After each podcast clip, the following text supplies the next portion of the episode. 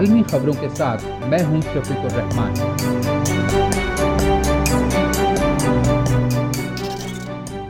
Ukraine مذاکرات dead end پر پہنچ گئے۔ روس پولینڈ نے جنگ کے خطرے سے خبردار کر دیا۔ پولینڈ کے وزیر خارجہ نے جمعرات کو کہا ہے کہ یورپ جنگ میں ڈوبنے کے خطرے سے دوچار ہے۔ ویانا میں روس کے ساتھ بات چیت ناکام ہوتی دکھائی دے رہی ہے۔ مغرب کو قائل کرنے کی کوشش کی کہ وہ یوکرائن کو نیٹو میں شامل ہونے سے روکے اور یورپ میں کئی دہائیوں سے جاری اتحاد کی توسیع کو واپس لے۔ روسی سفیر کا کہنا ہے کہ اگر دونوں فریق اس بات پر متفق نہ ہو سکے تو اس کے تباہ کن نتائج ہو سکتے ہیں۔ اس حوالے سے امریکن سفیر مائیکل کارپینٹر کا کہنا ہے کہ جنگ کے امکانات بڑھتے دکھائی دے رہے ہیں۔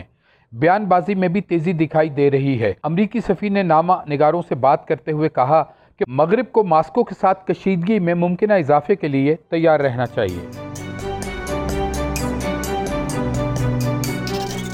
روسی اتحادی بلاک کی افواج کا قزاقستان سے انخلاء شروع۔ روسی اتحادی بلاک نے قزاقستان سے اپنے ملٹری دستوں کے انخلاء کا عمل شروع کر دیا ہے۔ اس وسطی افریقی ملک میں بدمنی کے نتیجے میں ملکی صدر نے گزشتہ ہفتے ہی ان سپاہیوں کو اپنے ملک میں تعینات کرنے کی درخواست کی تھی۔ بتایا گیا ہے کہ مشترکہ سیکیورٹی ٹریٹی آرگنائزیشن کے فوجی اہلکار آئندہ دس دنوں میں قزاقستان سے نکل جائیں گے۔ پیٹرول کی قیمتوں میں اضافے کے بعد سے اس سابق سوویت ریاست کے متعدد شہروں میں ملکی تاریخ کے بدترین پرتشدد مظاہرے شروع ہو گئے تھے۔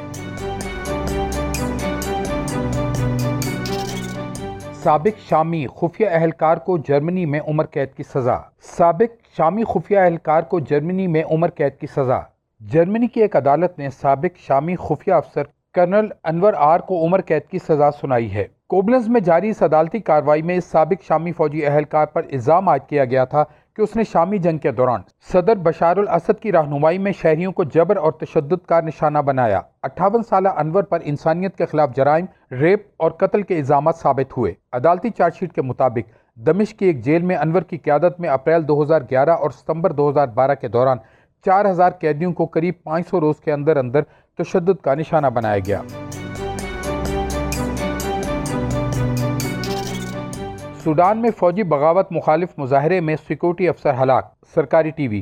سوڈان کے دارالحکومت خرطوم میں مظاہرین نے فوجی بغاوت مخالف احتجاجی ریلی میں ایک سیکورٹی افسر پر چاقو سے وار کیے ہیں، جس سے وہ اپنی جان سے ہاتھ دھو بیٹھا ہے۔ آج خرطوم کے مختلف حصوں میں جمع ہونے والے مظاہرین نے صدارتی محل کی جانب مارچ کیا ہے۔ اقوام متحدہ نے اسی ہفتے سوڈانی دھڑوں کے درمیان مذاکراتی عمل شروع کرنے کی کوشش کی ہے، لیکن اس کے باوجود مظاہرین نے احتجاج جاری رکھا۔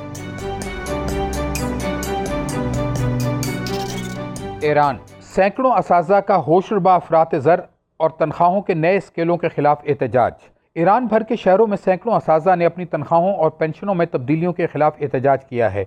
ان کا کہنا ہے کہ ان کی تنخواہوں میں افراد زر کے ہوشربا شرح کے مقابلے میں کم اضافہ کیا گیا ہے۔ ایران کے سرکاری نشریاتی ادارے عریب کی رپورٹ کے مطابق بحریہ کیپسین کے ساحل پر واقع صوبہ گیلان میں قریباً ایک سو پچاس اساتذہ نے راشت شہر میں مارچ کیا، جبکہ لہجان میں احتجاجی ریلی میں صرف ستر اساتذہ شریک ہوئے۔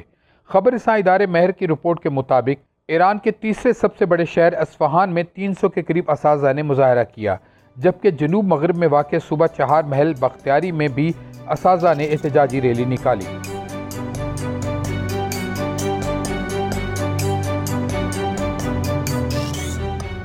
مزید خبروں کے لیے وزٹ کیجیے کے نیوز ڈاٹ ٹی وی۔